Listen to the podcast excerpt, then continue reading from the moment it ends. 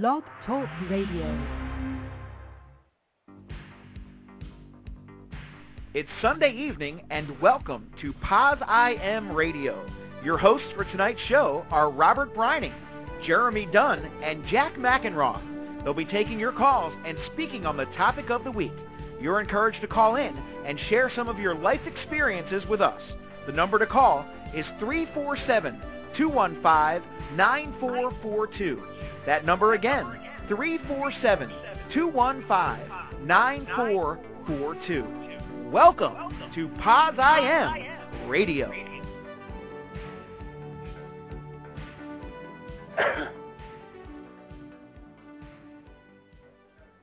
Good evening, everyone, and welcome to Pause I Am Radio. I am your host, Robert Brining, joined by my co-host tonight, Jack McEnroth. Jack, how you doing today, man? I'm good. How are you? Good, good. I am getting a little bit of an echo. Okay. Well, let me. Uh, I'll dive back in. All right, call back in. Okay. Bye. So, um, so Jack will be calling right back in. We have a bad connection. Hopefully, uh, be able to clear that up. Um, but I want to welcome you all to the show and thank you all for tuning in. Uh, tonight we have a, a great guest, um, one of my fellow campaign ambassadors for Hope's Voice, uh, Duane Quintana, and he will be calling in. Uh, we'll be speaking with him, and he's going to share his story. Um, but I wanted to uh, thank everyone for tuning in who's in the chat room and just give a shout out to uh, some people that are in there that I see Jeff from the campground, uh, Michael Lee, our blogger, uh, the Pink Pirate, all our guests. You can uh, join Blog Talk Radio, sign up as a listener, and you can actually uh, create a username and chat in the chat room instead of just viewing if you would like. And it doesn't cost anything to do so. So why not sign up and you know uh, chat with everybody? Uh, that's the whole point of the show. So I wanted to talk about some things that are going on with the Pause network while waiting for Jack to call back in. Um, we just added an instant messenger on there, so you can now instant message and I am your friends back and forth. We added some cool that we'll be adding um, a new one every week. And uh, just a reminder that we do have a group chat held every Thursday night at 9 p.m. and we talk about a whole bunch of different topics. It's a great way to meet other members and to meet other people who are in the same boat. You know, sometimes it's hard to reach out and to find that connection, um, you know, by finding support groups. So we hold a group chat, you know, just so you can open up the conversation and meet other people who are HIV positive. I think last chat we did on Thursday, it ended up being around self-esteem and how to build your self-esteem uh, as somebody who's HIV positive because there's certain moments in your life where you you feel down and you feel you have no um, you can't do anything else. So um, we're about that, and there's always great topics and all that. But I think we have Jack back, right? Yep. Hey, welcome back. Is that better? yeah, that's perfect. Okay, good. I'm on a, I'm on the landline, so that's. I'm actually at a Grammy party, so. Oh wow. I'm like hiding in back. I'm hiding in a back room. you out on the red carpet? uh, no, I'm not in LA. I'm in New York. It's just a bunch of queens watching the Grammys. So. That's so funny. So what's new with you? Anything um exciting going on in the last week or two? Um. you, you well, no. I think the last show. The last week I was at Lady Gaga when you were doing the show with Lady Gaga at Radio Yeah. City, so that was fabulous. Um, no, just like um, a fairly regular week. Um, I did get a call from the Oxygen Network, uh, or an email yesterday about being a, a judge on some new fashion game show that they have. So I'll know some more about that next week, but um, I don't even know what that means. But so yeah, but it's all good. Um, just getting ready for the next year and all my trips, and um, it's good. How are you? I didn't, I didn't know what you were talking about when I was gone, but Uh, no, when you were gone, we had one of um, our bloggers, Mike, from the site, who does the blog Living with HIV. He came on and shared his story um, last week. So that was really interesting because it's always good to have our bloggers come on yeah, yeah. and, and their blogs, you know, to get the word out about it. Um, but what I did want to mention is that I know for the last few weeks I've been mentioning about my blog finally, you know, going live on thebody.com, and it just went live, I believe, on Wednesday. So um, if you haven't checked it out, anybody can go to thebody.com and check on their blog section, and you can actually see my first post. Um, it's called Evolution of the Cyber Activist. It was um, really good. I read it. I liked it a lot. Yeah, I put a lot out there. Yeah, You know, but, but- that's good. I mean, it's it's Do it. might as well lay it all out. yeah, you know, I was scared. I was scared to put it all out there in the beginning, and I had to really add more details to it to make it a little bit more interesting and I, I just thought I, you know, because some people can give you that bad response, that negative response, and I got a lot of good responses, and I was surprised. Um, yeah, what were you nervous about about Just admitting putting stuff to? out there about going to a bathhouse and things like that, and drugs, and I don't know, like I, I did it before on Pause I Am, but to put it like really out there, out there. Right. But oh well, you know, it's helping other people, and it made me feel like I'm not a unicorn. Yeah. Well, you are a unicorn, but that's okay. Um, no, but I mean, I think there's a, a, so many people with that story. Although I did read an interesting thing in our one of our fag rags here that um, the num- they did a poll within the gay community here in New York, and the number of people that admitted to using crystal in the last year was down from 13% to 7%. So that's good. wow. So maybe you're a trendsetter. So I have our guest here. So um, uh, please help me welcome Duane to the show. Duane, welcome to Pause on Radio. How are you doing tonight? Actually, I didn't get him on that time. Let me try clicking it one more time. Duane, are you there? Hello, Duane. Hello. I know he's there. I see him. maybe. Maybe we have a bad connection. Maybe. Oh no, that's Duane. You could try to call back into the show. That was kind of weird. Okay. That was really weird. I, I there's a lot, there's, a, there's, there's a lot of technical difficulties going on, and just so we know, you know ahead of time, like I, this is not my phone, so it's possible that the battery could die at any time. So, you know, if I stop talking, it's not that I'm bored and I lost interest. I just my phone died. That's so funny. That's so funny. So we're gonna actually talk to Duane, and Duane, I think this is him now. Let's see here. Duane, is that you? Hello, Hello, hey. this is Duane. Duane. All right, Duane. Welcome to the show. Hi, welcome. Sorry, it's fine. It happens. So how are you? I'm doing okay. Good, good. So thanks for taking some time out of your schedule to sit down and chat with us and share your story. Yeah, definitely. Thanks for having me. So um, it's funny because I first came across you um, when I was uh, submitting a video to Hope's Voice um, to Uh-huh. Todd Murray to, to get involved in that uh, campaign because I wanted to start sharing my story a little bit, you know, more on a public level. And um, Uh-huh. you know, a lot of things that you said were so right on in the video. Um, you know, about different things about religion and how you know the religious leaders and things of that nature should talk about HIV more um, and all that good stuff. But I just want to tell you how inspirational your video itself was. Well, well, thank you. That was really was great really experience. important. Thanks. So before, um, as we'll start in the beginning, I want to start. You were born and raised in Idaho, right? Yeah. I, I So what's it born like out in Idaho? well, I you know I don't have too much to reference it by, but um, uh, it's today we got a lot of snow, so it's pretty cold. Um, but it's pretty. I mean, it's rural. I'm in Boise, so that's the big city, but you know it's still pretty small. How many people live in Boise? This is Jack, by the way. Hi, Jack. How's it going? I'm good. you know, I don't. I'm not for sure. I should know that kind of thing, but um, not that many. We only have a little over a million in the whole state, so Oh wow. few hundred thousand maybe. Okay. yeah, that's rural. Considering there's, I think there's nine million in, on Manhattan. So Right. Well, my my hometown is three thousand, so Boise is huge. So is that the kind of situation where you kind of know everyone? Like three thousand is still a lot, but like I bet you basically are, are like one one once removed from every single person in your little town. Yeah, that's true. Sometimes in Boise, I feel that same way too. It's pretty small. so well then, you know, that being the case, it's very interesting. It's very brave, and uh, that you do what you do, considering everyone probably knows you. Is that true? um, well, it, I I don't know much. You know, like I said, I I only know me being here. I haven't really been HIV positive anywhere else. But um, yeah, I mean, it's tough. I you know, people know me as the you know the AIDS guy or the guy with HIV. Um, I get that a lot. Sometimes people will come up to me and say, "Hey, how are you doing, Duane?" And they'll they'll tell me like their life story. They just got out of jail or they just did this, and I'm like not even really sure who they are, unfortunately.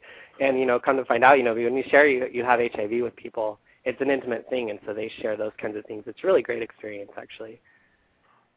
I yeah, I totally agree.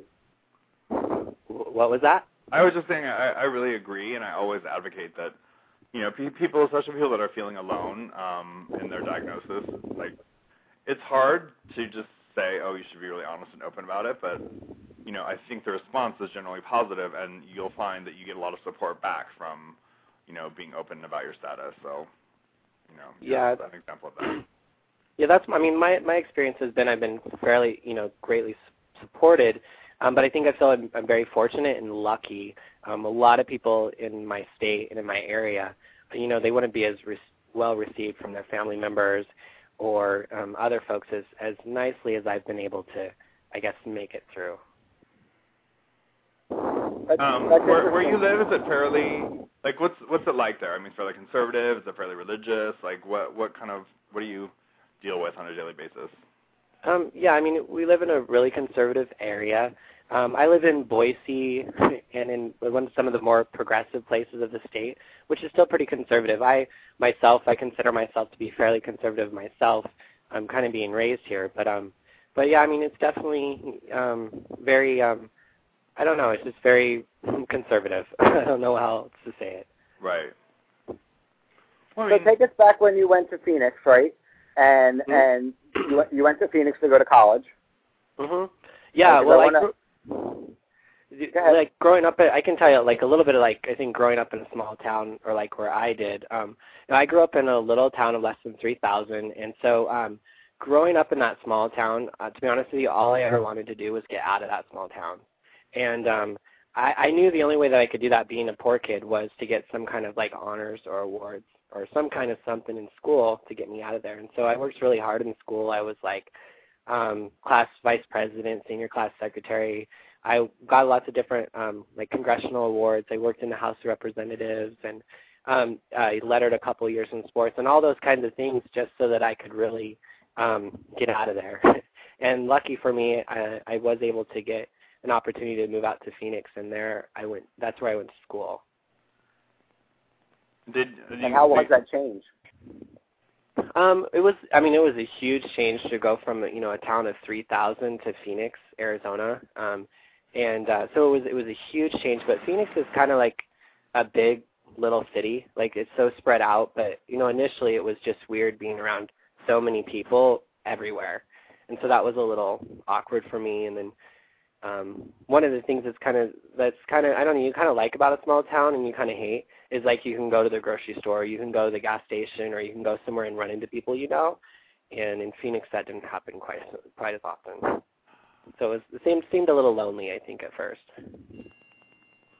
It's funny that you say that because it's like in on one, um, in, in one sense, it's like I guess it just depends on your perspective. Like I love I loved moving to New York because I was anonymous and it was, you know, and I and I could disappear if I wanted to. But um, you can also look at it from your perspective and say like, oh, a big city to me seems pretty lonely. When you're Right. used to growing up somewhere where it's very intimate and everyone kind of knows everyone's business and um yeah. So Yeah. so are you, Right, and I- do you do you miss that or did you acclimate to it at a certain degree to Phoenix and then start to like it or was it always kind of Yeah, difficult? no, no. I actually, I actually really liked it in in Phoenix after a while. Um, you know, I liked to meet new people, and um, I mean, it was such a great experience. I, uh, um, you know, I think like a lot of young people do when they go to school. I was like, you know, I went to school to be an architect, and then I did a little bit of like working toward acting and modeling, and then to be a preacher. You know, and I'm not any one of those today, but um, those were all the kind of places that I experienced. Like the first year I was in uh, Phoenix. Cool. And then you were you were you were di- when you were diagnosed. You, if I believe correctly in the video, you said you were in your you were about to become a youth pastor. Well, I'd actually just um, quit school. Um, I went to Grand Canyon University, which is a Southern Baptist university in Phoenix, and I had actually just quit um, like two months prior to my 20th birthday. Um, and then um, on my uh, and then like two or three months later is when I was diagnosed um, with HIV. And what was that like for you? That that getting the diagnosis. Um, well, it was it was a really big surprise for me. Um, it was the first time that I'd ever um, gotten tested, and the only reason I had even gotten tested is because I had a friend who um, he you know he had had an S he was pretty sure he had an STD, and uh, in Phoenix he didn't have a car, and that's not a good thing. And so um, he needed a ride to the clinic, and so I went in and gave him a ride to the clinic. And when I got there, you know, um, I decided I should go ahead and get one done too, since I was going to be waiting anyway. And I went ahead and got an STD test done, and then they asked me about an HIV test if I'd like to get one for free or whatever. And I was like, sure, I'll go ahead and do that. Whatever, it's free. And um, in two weeks, two weeks later, I went back, and um, not hadn't really thought twice about it. Um, I didn't really feel like I had been at risk at all.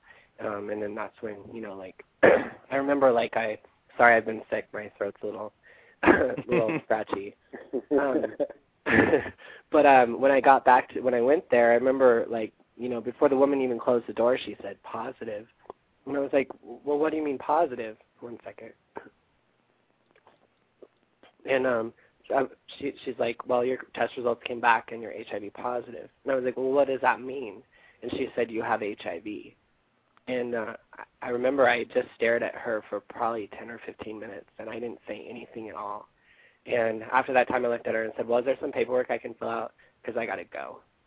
And I filled out the paperwork and I left, you know, and that's when I really started thinking about what HIV and AIDS really was because I um I didn't know anything about I didn't know anything about it. I, I was the first person I knew who had HIV. And to me, I was like, I'm not somebody who gets HIV. You know, I haven't had that much sex. I go to, you know, I heart Jesus. You know, I'm smart. Like I'm attractive. Like I, I didn't, it didn't make sense to me. And I hadn't had that much sex, so it just didn't really like click for me. I had no really, I didn't know where to go with it or what to think really. Right. And I think it's sort of interesting. I think that's that's kind of a universal experience. I mean, it never really i mean you can hear all the education and all the the information and you can hear commercial after commercial and read advertisement after advertisement. And until you know you may even be in like a high risk group or iv drug user or whatever and until it actually happens to you it doesn't usually hit home that hard you know? And then and then when it does you, you know you a whole different set of experiences and stuff open up and you you really start to listen in a different way to all that kind of information. Yeah, it's a, it's like I, it's really weird because I'm sure that I had had some kind of like somebody had talked with me about it at some point, but I really didn't ever, you know, I thought the only thing I really could recall of HIV was like the movie Philadelphia, and that was really all I knew about HIV and AIDS when I when I found out. I didn't even know the difference between HIV and AIDS. You know, they might as well told me I had AIDS and you know plan your funeral right. because I just didn't know. And it, and it was it was 1999, you know, and I still thought it was like 1981 because I just didn't know anything. Well, I mean, and I, I don't think that's uncommon. I I give Mhm. talks all around the country, and I still have people that come up and be like, "I thought there was a cure for HIV or a cure for AIDS," and you know how and people still ask questions like, "How do you get AIDS?" and you know, you think we've had 20, 25 years of education, and people still like until it affects you. It's like a lot of people don't listen. So You're just not gonna listen, yeah. We hear what we want to hear, exactly. Fortunately. So how was it when you um you, so you got you were diagnosed and you you went back to um Boise because well, right went, well, um, I well the first thing I did was I um I caught a plane back home to my parents because like um I um growing up in a small town, you know, I kind of like didn't care for it much, but nonetheless, I got to be really close to my family and stuff, and so not knowing a lot about HIV and AIDS, I knew I had to tell them right away. So I caught a plane pretty much immediately um home, which was Salt Lake City was the closest I could get, and they drove up and they picked me up and um they picked me up. It was actually Mother's Day, um, and uh, I had planned that I was not going to tell them on Mother's Day, of course, because you know that's not a day to tell your family that kind of stuff. And um, I um, it didn't quite work out that way, to say the least. Um, I remember it was probably about 10 o'clock that night, and um, I had planned that I was going to tell my mom, my dad, my grandma, my grandpa, my little brother, who was 17 at the time, and then um, my mom and my dad's best friend, and that way they kind of I could just say it once, and everybody kind of knew it, and they had their their support system or whatever. And um, I remember that night um, it was at about 10 o'clock, and my parents were like, you know, son, we don't care if it's Mother's Day or not. We know something's up, so you know, tell us. And so I called my grandparents, and you know, because they do live in Wendell, they lived across the street, and um, I sat down my mom and my dad, and my grandma and my grandpa, and my little brother, and I basically, you know, said, you know, I've done what I've been able to do in my life already. I felt like I was a pretty successful 20 year old from a small town. and I really felt like that they were responsible for that, and I shared that with them, and I hope that after what I told them, you know, it's like I hope you still love me and you'll still be there for me, and I have to tell you that I have HIV. I remember my grandma, she ran over and she gave me a hug, and she said, um, "We still love you." And my grand, my dad stood up and said, "Well, happy fucking Mother's Day," and he left. And my mom cried like I had never um, seen her cry before in my life. And um, that was pretty much it. You know, um, I don't know if that was a good or a bad response, but um, it was somewhat expected. And then we just kind of dealt with it from from then. You know, it's been almost 11 years now, so my family and I have really dealt with a lot with it, and uh, they they're like my biggest support. So they, so they adjusted it well. They, they adjusted well, right? They did. It took a little bit of time, but um, not even really that time, that much time really. My mom in particular was very like, you know, the next day she was like, you know, what song do you want to hear at your funeral, and you know, like all that kind of stuff, which was a little intense and a little way premature, but it was just kind of like it was actually in some ways kind of the coolest thing my mom could have said because she in that moment she was telling me, you know, that she was going to be there for me, you know, um, no matter what, when I got sick, when I died, and even afterwards. And so that was really cool. But for me at 20, that's when I realized that, you know, I knew my parents and my family were important to me, but I didn't realize how much I was important to them, you know, and uh, how much it was really going to impact them. I was worried about, you know, I had HIV and I was going to get AIDS and I was going to die and my life wasn't going to amount to anything or whatever, you know. But, you know, they were thinking about putting me in a coffin, you know, and not because of some freak accident or something, but because of, you know, a mistake I made one night, you know. Right. So, eh, so that was you got you were diagnosed and you told them in 90, 1999, and then in mm-hmm. 2002 you made this documentary. Tell us about the documentary. Well, um, I had come in contact with a student um, from Boise State University, and she was um, I had do, been doing some speaking um, in schools and stuff locally, um, trying to share my story, and um, they ended up um, doing an interview with my family, um, and we really wanted to try to create. Um, you know, Idaho is a very conservative state. We're all about family values, and and all that stuff is really great. And I knew that in order for us to really have something that was about HIV and AIDS, that had to really kind of um, embrace that. And so we created a video that could be played in your VCR, you know, at home with your family, you know, in the living room, and it's just basically um, we my mom and my dad and my my grandma and my little brother and other friends and family members just kind of you know tell told their story about how you know HIV impacted them when I told them and kind of how they were dealing with it and it's like a 20 minute video that kind of just helps you see that it's more than just the person who has HIV that gets impacted and kind of how each person can can uh how important all those pieces are to everyone in order for me to live well with HIV, you know, in order for me to maybe even not have gotten HIV, you know, all those kinds of things and just kind of, I don't know, just the importance of all those relationships, I guess. Did you, had you, I mean, I'm sure you prepared to a certain degree. Did you know what they were going to say before they went on camera, or did something they say surprise you, or how no, was it was it was really interesting because at that time I had been I had moved up to Boise at that point because um, I like I didn't just come home. I went back to Arizona, you know, and that's I lived with you know trying to do HIV stuff and had a hard time on medications and stuff, and then ended up back in in Wendell with my parents for a while, and then made it to Boise. And so like I remember driving from Boise to Wendell to go do those interviews, which is about a 100 miles, and like talking to the interviewer, and we just wrote down like 25 questions. Okay, ask these questions, and it just kind of is what came out of it. And you know it wasn't rehearsed. It wasn't really planned which i think which made it real.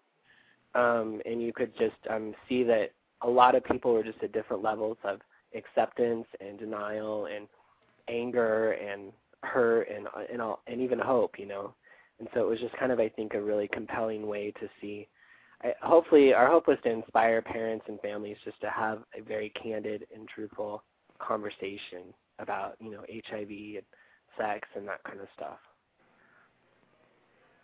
That's interesting because you know one of the things I wanted to do because I just started blogging for the body is I wanted to um I wanted to interview my my mother and my sisters and I wanted them to talk about you know what it was like when they found out and things of that nature very similar to what you were talking about with your documentary but I can't get them to do it on video Oh, really? What like what did you do to do it? Like, cause I don't know. I guess they're they're a little bit afraid to put themselves out there. Like, I guess they're okay with me doing it, but for them to go out there, it's like I don't know. They're a little bit more nervous. So, like, what did you do to talk them into it? you know, I, I, you know, I just asked them. I don't think they really, you know, I, I don't know. I asked them, and they're they're willing to do it. My parents have always been very supportive of me and anything and everything that I've done, um, whether they agreed with it or not.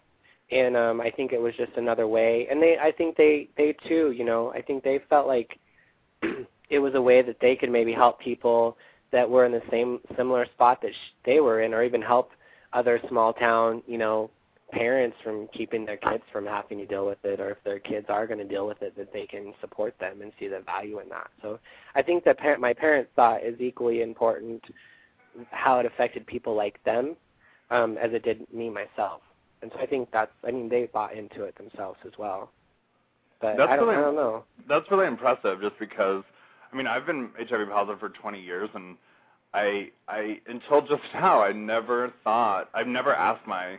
I mean, I had this. I, I, I sat my mom down at one point, you know, about five years after I was diagnosed, and we had the conversation, and she cried, and I cried, and we did that whole thing, and and then you know, she actually insisted that I tell my brother and sister about a year later, and you know, we all cried, and it, it sucks to have that whole conversation, but. Mm-hmm. I was doing really well health wise, but I I- come to think of it, I was like, if, what I wonder if I ask my mom now, you know, and I I know for a fact that my mom and my sister could never go on video because they would they would still cry. I know they would. Right. I I think my brother could talk about it fairly um rationally and form a full sentence, but I think my mom and my sister would just be a puddle. So even though it's even though there's no reason to be at this point, it's like I'm you know, I'm not gonna die anytime soon, so but I Mhm. just think they can't handle that. Interesting. Well, it's such an emotional time, and like you know, my mom, my mom is like the strongest person I've ever known in my life. She's just like she, I, you know, she's not one to cry. She's she's just the one who kind of holds everybody together, and it's so um interesting that like when you watch the film, she's just so broken and so hurt, and it's it's just um really um interesting how honest and real she was with her feelings about what was going on. Um, and for me, it was the hardest. It was honestly the hardest part for me was seeing my mom cry um, on the video. It was a, it was it was quite the experience to go through. You know, twenty some hours worth of you know footage to pull out 19 minutes. And Right. It was quite the experience. I mean, like I remember afterwards, just like I really, you know, I was afraid for myself after watching that for so long because it was just so hard to watch. But it was it was also inspiring too because my family really did you know they and when it all came down to it they cared about me and they wanted me to be okay and they were just hurt you know on a lot of levels. And just so for people that are listening, where can they watch it? i know. I talked um it's actually just on vhs um and it, we don't have it online yet or anything like that but that's hopefully something that we've been trying to work on but it's really just been something we've used around here. Um our school bought 'em and got 'em out into some of the schools and stuff but it's we haven't even hit dvd yet. With it.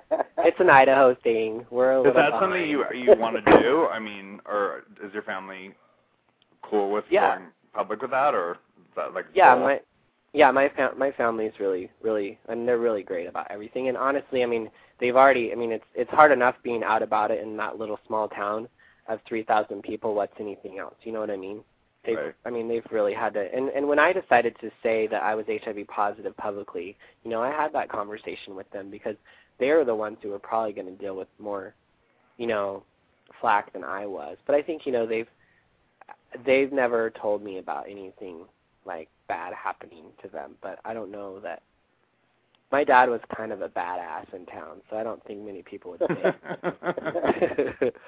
That's always a good thing. right. That's funny. So, so then after you do the documentary in 2000 year, you got hook, hooked up with Hope's Voice. How did you get Mhm. involved with with all of that? well, I'd actually just um I had I'd come across it online somehow that they were looking for speakers and um I thought, "Oh, well, that would be a cool experience." I really had no um intention of doing it um because I I, I had just started Alpha and I had uh, just gotten married and so I was like I don't know that I could really do this. Um, but then when they went ahead and accepted me and asked me to be a speaker. There was no way I could turn it down. And so I went ahead and went on the almost six week tour. It was a, an amazing experience. What was it like traveling with all these people who, I mean, because you're just meeting them for the first time when you're traveling, right? Where you Mhm, don't really yeah. know them that well. So, like, who, who did you? I think some of the people you travel with are, you know, people that are out there and you know in the AIDS community doing stuff like you. Um, Who were Mhm. some of the people that you were out with? Um, well, I was on the I was on the RV with Todd Murray and Lance Smith, and then Oh, yeah. um, um, I actually um, my first stop at George Washington University, Nina Martinez was there, and that's where I first met Nina. Um, Oh, we love Martinez Nina. was yeah, love Nina. Um, but I met her that night, and then um, I was also on tour with Amira. Um, I met Marvelyn Brown um, the second um, tour. She's fab. Um, yeah, she's her. really great. we got tattoos together in Chicago because she had had a bad experience in Texas trying to get a tattoo, so we got one in Chicago together. But I like your tattoo. It's really uh, you, it's in a unique spot, and I think it's a great conversation piece where it's at. Is that why you got it? Yeah, you know, you know, I would be, especially being in conservative Idaho, I'm always the type to be like, don't get tattoos where people can see them, piercings, things like that. Um, but for me, it was like it was really important for me because I never wanted um, HIV and the fact that I had HIV to get in the way of anything I ever did in my life, including work. And um, so I just decided that I was just going to put it there so that it never would. And just so, for anyone who can't see it or who can't see your photo on the the website, it's, uh, it's you're you're speaking of the little red ribbon on your hand, right? Right. hmm I always Yeah, I it when it's- people it's call very, it's, it's very cool. Thanks. A a lot of What people, people confuse it, it? for a lot of people confuse it for the breast cancer ribbon, which is all great and cool, but no, it's red. Dang it! it's a little faded. so, so tell us about Alpha, um, the organization that you founded in Idaho, because you're doing great things from what I read about it.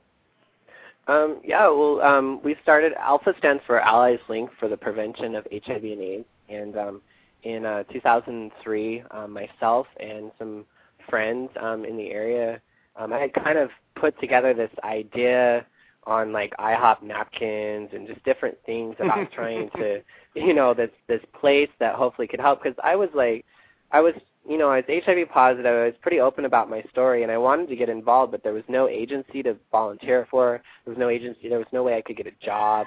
There was just nothing, and so there was kind of this frustration of wanting to have an opportunity, and I met other people that the same way that they wanted to do something, and I knew it would take more than me, you know, to to to try to really get a good message out there. And then we, I saw a lot of the folks who worked in HIV in Idaho.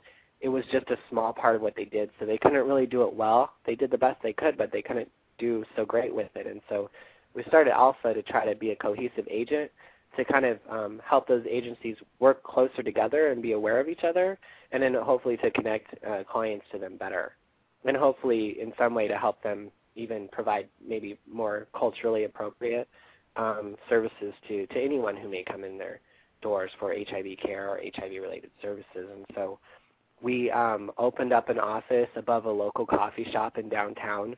We really felt like being downtown would be important because a lot of the services are in other places of Boise. Um, and so we started downtown, um, all volunteer run. Um, our first two years, we ran our organization off of um, about seven thousand dollars for the whole year. Wow. And um and then you know um we've been pretty much all volunteer run still. Um this year i guess for what we're now we're seven years almost seven years in september will be seven years with the organization. And um we're getting ready to open um two more offices in the state um in two other districts um in the next three months hopefully. And then we're looking to open a couple on a on a college campus and at a gay and lesbian center. That's amazing. And the thing that's just really important is just it's just that it's average Joes and Janes and Wands and Rolls and you know what I mean? They're just average people who care about the cause and we live locally and we're talking about it. And I think we have the best influence over the people in our community. And so I think really being community driven is, is the key to our success. And how do people? people? are, I'm sorry. what's that? No, I go was ahead. just saying, how do pe- how do people find out about it? Find out where you are, get involved. Like, how do you reach out? Like, what's that whole process? Um, well, we do a, a lot of different things. Um, we we do education, testing, and then we have supportive services for people with HIV. So our education programs are in the schools. Um, we're at colleges, universities, drug and alcohol treatment centers, churches, really pretty much anywhere they'll let us go, we go. Um, and then through that education, we usually then provide free rapid HIV testing and counseling. So then they sometimes get into our our, our services for testing. Um, and then if they're HIV positive, then we may try to help connect them with social support and other support networks um, in dealing with their HIV status. So um, Facebook is our friend right now. We really love Facebook. Um, it's just been really great. We can raise money. We can get new volunteers and really spontaneous participation. Um, a lot of people just go out and do things last minute because they have nothing else to do, and Facebook really helps us take advantage of that um, in a great way. Um, So how does how do people find you on Facebook? um, they could just, um, I think you just uh, search. I have a little thing on it too, but you just search for allies linked for the prevention of HIV and AIDS, and you can find it. Okay, cool. And um, and uh, it's our fan page, and we keep on there anytime we're doing testing, um, any of our other events, condom raids. We go downtown and we pass out condoms at all the bars and clubs, and even little pizza stops and pita pits, and really anywhere we can. Um, we pass out condoms and stuff at least once a month. Um, but we do a lot of different things, and that's really the key to our success. We really try to, um, it's allies linked for a reason, and we really try to connect with a number of different places, whether it's movie theaters or co-ops or um, bars, clubs, or even churches, um, just to try to get people talking about HIV and, and AIDS in, in a positive way. Well, that's always a good thing. Um, I got some questions here from the chat room. Um, just want to remind listeners, if you'd like to call in and ask uh, Duane a co- uh, question or if you have a comment, you can call us at 347-215-9442 or post it here in the chat room.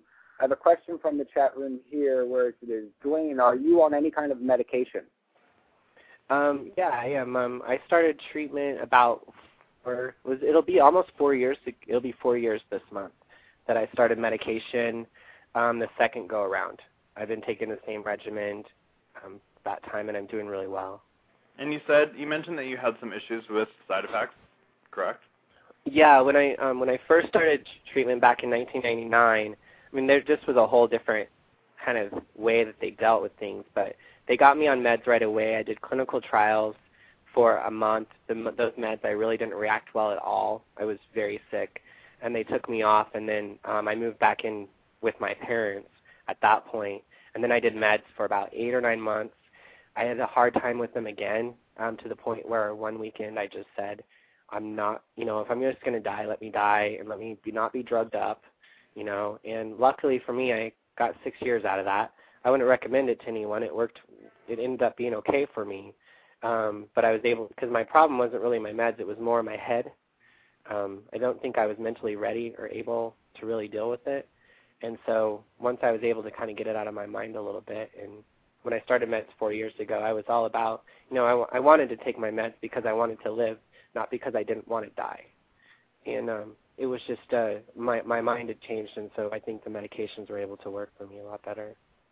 Well, and I also think I, I mean I don't know your specific situation, but just to anyone who's listening who's thinking debating whether or not to go on meds or you know doubting their whole treatment regimen, like the the treatments and drugs that are available now are so much better. They are. they They, were, are. They. you know, yeah. people like people were giving huge doses of protease inhibitors and there were tons of awful side effects. And not that there aren't now, but I think you know the outlook is a lot better in general. Definitely, and we I mean we just know so much more now too about what it what it means to have good you know good medical treatment with HIV and AIDS. So I mean, I definitely wouldn't encourage anyone going off. You know, I wouldn't. You know, if I had it all like today, if I were, you know, I wouldn't just decide to stop taking my meds like I did back then. Um, but you know, you know, you know what I mean. Right. I don't want to encourage anyone to do that because it's really important that you do stay on your on your on your meds. Yeah, and I remember there was a whole there was a whole movement there for a while about um, medication vacations, and people were thinking Mhm. that your you know your immune system needed a break, and um, it would actually, you know, kind of heal itself and Mhm. rejuvenate if you went off your meds for a while. And I and I, you know, I'm not a doctor, and I, I someone would have to fact check this, but and and actually, Robert, I'm not in the chat room if anyone happens to have insight on this because my computer connection is crap. But um, fine. but I think there's evidence that actually that's a really bad idea, and the people that did do that Mhm. had their immune system kind of had trouble recovering. So um, Right. generally, I think that's not a great idea. In any case, you should t- speak to your physician about it if you want to go off your meds. Definitely. Yeah, definitely. I mean, they're definitely encouraging people to get on, you know, to get on meds and stay on meds. But um, Well, I have a I have a caller here on the line here, Duane. So let me bring them on. all right. Caller area code 404. What's your name? Where are you calling from? It's Nina. I'm in Atlanta. Oh, hi, Nina. Hey. Welcome Hey, to the Nina. show. Hi. Hello. It's been months and I finally got a cell phone again, so I'm back in the 90s. Um, I just wanted to say hi to Duane because it's been forever, and I just um, have known Duane for about five years now, and I just it's it's amazing. He was one of the first people I approached uh, when he came to my school to speak at my school, and I think he was among the first handful of five people that I had ever met living with HIV, and I'd had it my entire life. And I was 20, 21, and it was just great to see somebody like him doing what he does. And he continues to be an inspiration to me just because he is somebody that works in, within the healthcare system, providing direct services to people who need it. So I just want to say thank you, Duane, for everything that you do, and I love you, and you you changed my life. I love you too, Nina. And you did the same And for me. quest- I have to say. My question for you is is about your tattoo. I'm kind of Mhm. wondering with the faded color and the fact that it's on your hand, maybe people just automatically think boobies. they might. They might think that. they could. That's all right. And didn't didn't um Darren try to get a massage? And wasn't that the same trip when we were in Dallas? You know, I actually wasn't in Texas when that whole, or in in uh, Dallas or where, you know, Dallas, Texas. or Oh. Never. I wasn't there, so I just um I came on later on in the tour, so I wasn't sure the whole. Because I experience. remember, I remember. Oh, okay. Marvelyn was there trying to get her tattoo. That's right. Right. hmm That that she didn't get it in Dallas. Right. Okay. anyway, I'll let somebody with the next question come on. But it's good to hear your guys' voice once more. Thanks for tuning Thanks, in, Nina. Nina. Take Bye, care. Nina. She's cute. we had her on the show last uh, sometime last year, Jack. Remember? Yeah, yeah, she's great. She's uh, she comments on my Facebook every once in a while. She's funny. She's a really awesome girl. Definitely. I have another caller here, but I'm not sure if it's somebody who wants to comment, so I'm going to see here. Okay. Caller area code 843. You're on the air. I'm going to take it. It's the same person who called earlier, and I thought it was you, Duane. Oh, okay. were just listening to the show. So let's see here if I have another question in the chat room. Um, how did you go about starting Alpha? Did you get any, um, any government support? Um, initially, what we did was we just got incorporated um, through, you know, um, got incorporated, and then we um, had a local um, 501c3 organization um, acted as our fiscal sponsor for the first two years. So we kind of worked underneath them, and then um, at that point we applied for our own 501c3. Um, since we've been really um, volunteer run and based, um, we really didn't have a lot of expenses except for our rent. Um, and in the beginning, we really just was a center where we could educate people um, and um, you know give them access to condoms and and information and stuff. And so, um, but it wasn't long after that to where we ended up you know getting um, we're funded by a number of different things. We have state uh, state funding um, to do our testing and counseling, and we have a lot of uh, contracts with local agencies to do outreach work for them and uh, things like that and then of course a lot of donations and spon- local community sponsorships and things like that.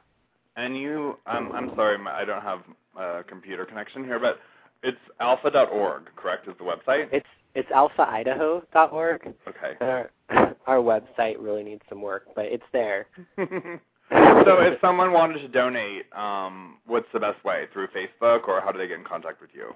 they could either they could um they could either go to the alphaidaho.org and they could go to our donate button and donate through like PayPal that way. They could go to our Alpha Causes, find us on Causes on Facebook, and do it that way as well too, or mail. Okay, cool. And then a question I was just thinking about when you were just talking about condoms. Uh-huh. Um, you, I mean, I'm assuming you said it's fairly conservative. I'm sure it's fairly religious, and they're in general not so hip on anything having to do with birth control. Do you, have you ever had a weird experience of people being adverse to you passing out condoms?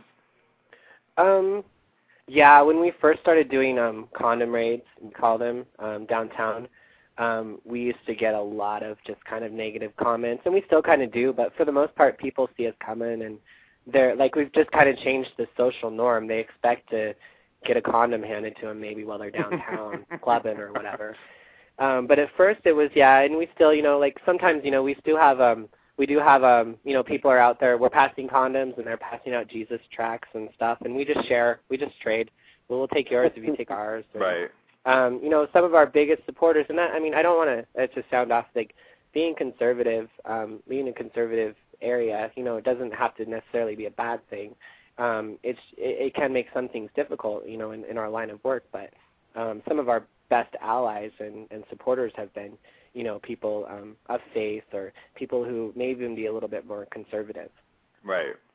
Well, I mean, and it, that's how it should be. It's like mm-hmm. if you if if you're living. I mean, I'm I'm not religious myself, but I'm assuming you know if you're living a Christ-like life, you want the best. You want good for the human race. You know, you want to protect everyone and want everyone to be in good health, and you know, we should all have the common goal of everyone being happy and healthy. So it shouldn't be a right. battle of good or evil, you know. Well, I think I think with everything, I think we have like this idea that there's this stigma, and we always talk about the stigma, and we have these expectations that certain people think certain ways about us because of what we have or what we do. And I think that unfortunately, when we do that, we don't give people the opportunity to actually care or to not think those ways about us. You know what I mean? Right. And uh, and I think that that's what we try to do here at Alpha is we try to give people more opportunity to care about the cause because we go to the grocery stores, we go to the more general populated areas to try to get them. And we're not there to talk to them and hand them a condom, or I mean, if they want a condom, we'll give them to them. Great, because we always have them. But it's more of the sense of HIV and AIDS is something that you should care about, and people who have it are people, you know, and and and that's really just kind of our ge- general basic message. Once people understand that, then they can get the information they need um, to protect themselves or their family members or partners or whatever. One of the things I wanted to bring up was, um, that, like we touched on earlier, was your "Does HIV Look Like Me" um, video, which I just put the mm-hmm. link in the chat room for people to go check out. Um, first thing I want to ask you is that a vision board behind you? A what? A vision board? I have no idea. in your video. that means no. no, no. a vision board. A vision board is like um, it, it's it's basically a visual a visual aid for um, you know visual, visualizing your goals. So you like you oh, like okay. the goal board basically, and you put like pictures from magazines or things that you want to do. Right? Correct? Correct, Robert? Like yes. Okay. Yes. Don't you yeah. Oprah people? yeah, like people that live the secret and all that. Right, right. Yeah, no, it's actually just a collage that's on the wall. just it's just art around here. Yep. and I think one of the other important things that you brought up that a lot of people, you know, like it, they don't really mix the religious leaders with HIV, and you brought that up that you think that you know the religious leaders really have this power over the youth and that they should use that, you know, to talk to kids about HIV compassionately and and, and in a caring way. And I think that's a really important point to make. Mm-hmm. Um, you know what I mean? That that that that doesn't happen often. So. Right.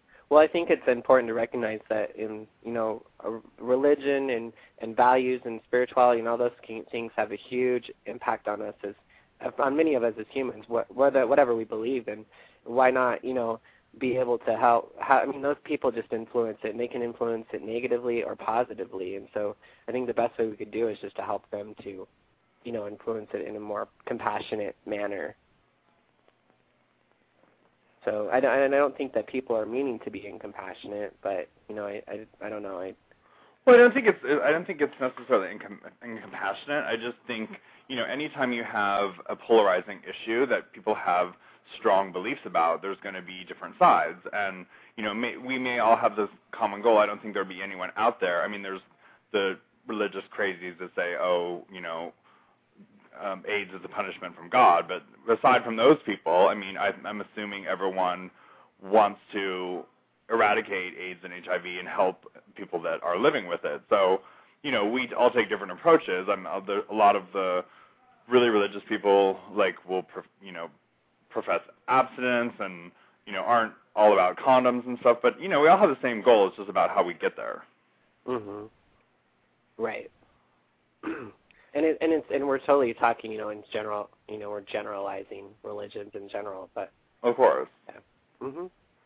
Yeah, I mean, there's a, go ahead. Go ahead, Jack.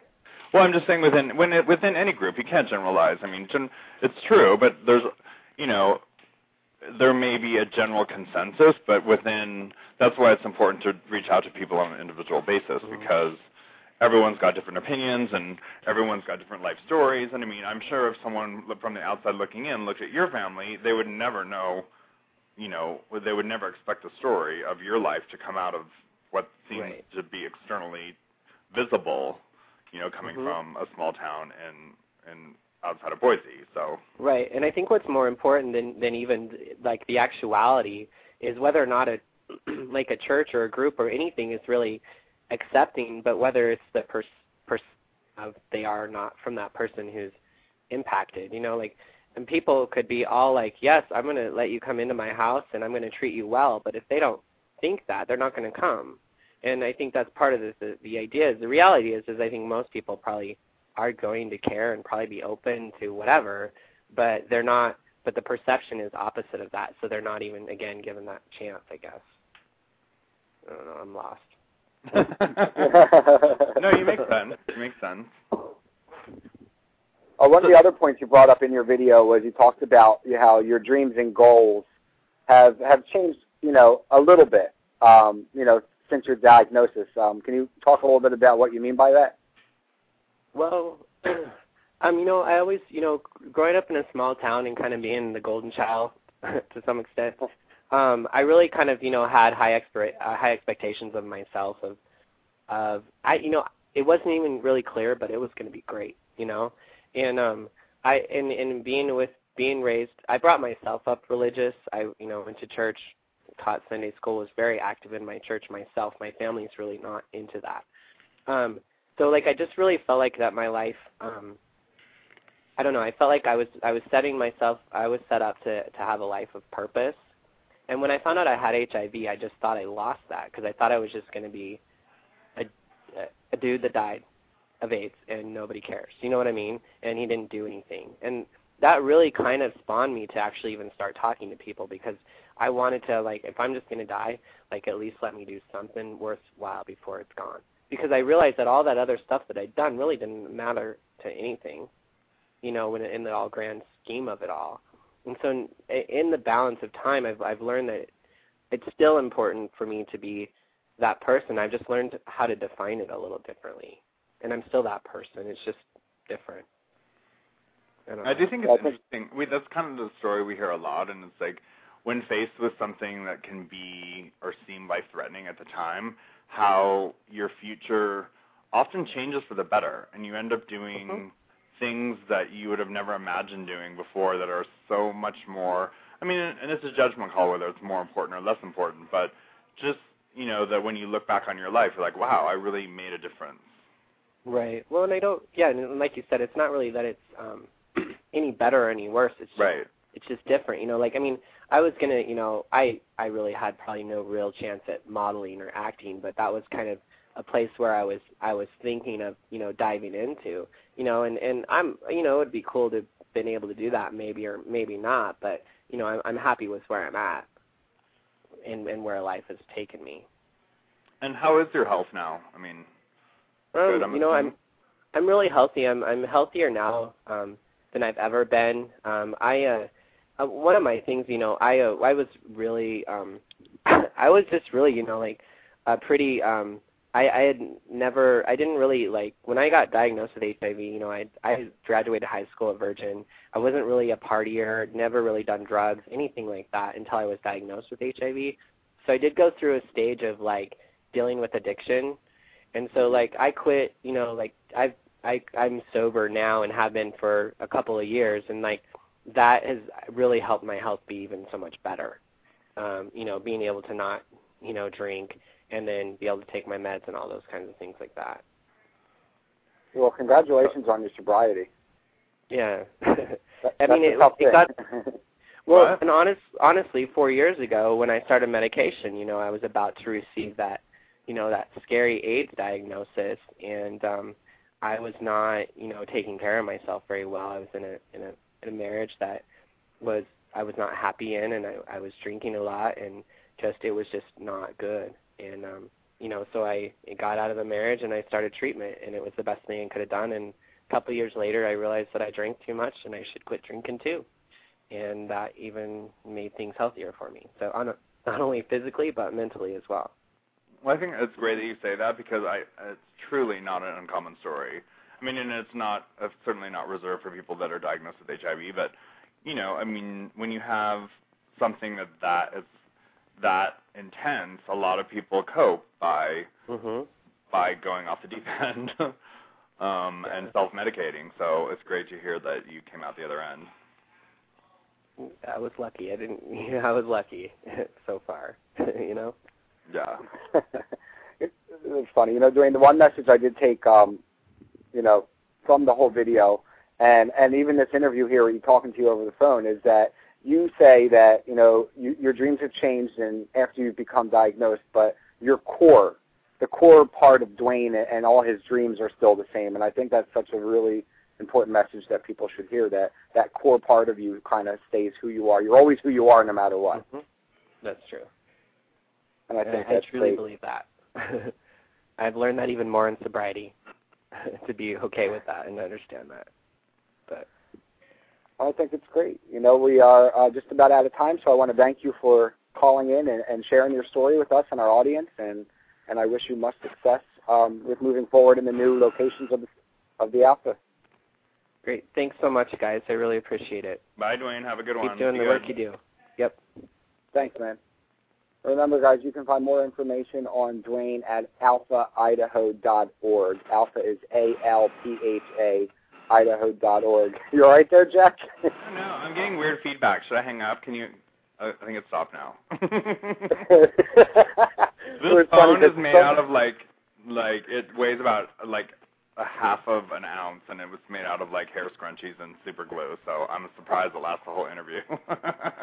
That's so funny. That's funny because we did have some wind feedback. yeah, because I'm indoors and I'm like I hear weird shit like on this phone. So I well I made it, so that's good.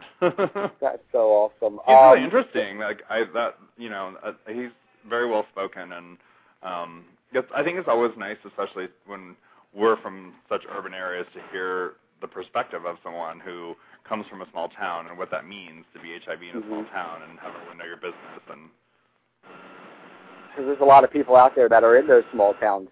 So yeah, totally. You know what I mean. So that's always important. Um, doesn't um, RuPaul's Drag Race start tomorrow night? It does February first. So everybody can go check that out. and I just saw. Did you just upload your uh, logo to your YouTube page? I did. Yes, I just saw that. I just um, favored it so people can go check that out. Oh, good. Yeah. Because you just posted that up. Um, your your PSA for logo Yeah, that totally. you did. I what last month? I, I think I'm cutting out, so I'm gonna say night, and You're uh, good, man. you do what you got to do, and I'll talk to you in a couple of weeks. Thanks, Jack. Bye. And just to remind everybody that you can uh, follow us on Twitter, uh, MySpace, or Facebook. All you have to do is search Poz I Am on any of those sites to keep up to date with our shows and our guests and what's going on. And don't forget to um, check out Jack's website at jackmackenroth.com. And you can join the social network Poz I Am at poziam.com. Thank you all for tuning in and join us next week when we speak with the founder, one of the founders of Paz Brotherhood Retreats. Uh, his name is Class and he was a guest with us last year, he returns to talk about the retreat coming up, I believe, in July. Um, so he'll be with us next Sunday, so don't forget to tune in. And if you enjoyed the show, please leave a comment um, in the space provided right below the chat room and friend us here on Blog Talk Radio. Um, it's always good to stay connected. So from everyone here at Paz IM Radio, I wish you all a great night, and thank you all for tuning in to get your dose of hope. We greatly appreciate it. Don't forget to check out my blog at The Body. Um, you have to go check that out at thebody.com and uh, leave a nice comment for me. Have a great night, everyone, and uh, much love.